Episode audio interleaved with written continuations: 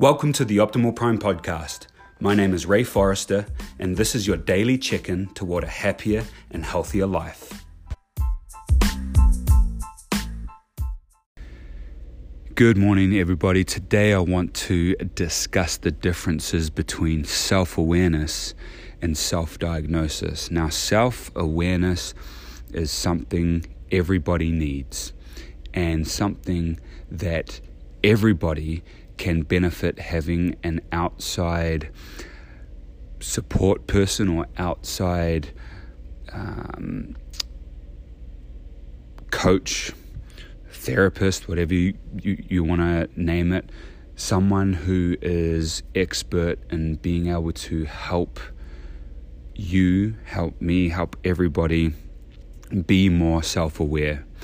Because the things that we are not aware of are the things that hold us back. And so that's why it's important. Now, this is very different from self diagnosis. And self diagnosis is something that I see professionally, not only as a strength and conditioning coach, gym owner, but also as a mental health practitioner. Um, the in the gym setting, a constant self diagnosis I hear from people is oh, I have a torn shoulder um, rotator cuff. And at first, I used to just believe them until learning a bit more and getting more experienced. And then I started just asking, oh, so you went and saw your doctor about that, or which doctor? Uh, did you visit about that? And so many times the response has been, oh, I didn't see a doctor, but I just know it's torn.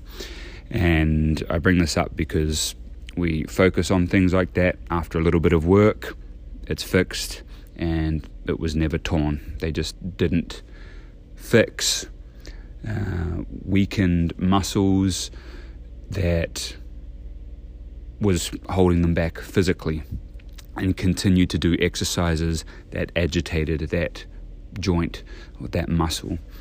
And then, same thing goes with mental health too. The amount of people that self diagnose themselves because they have feelings of depression or feelings of anxiety.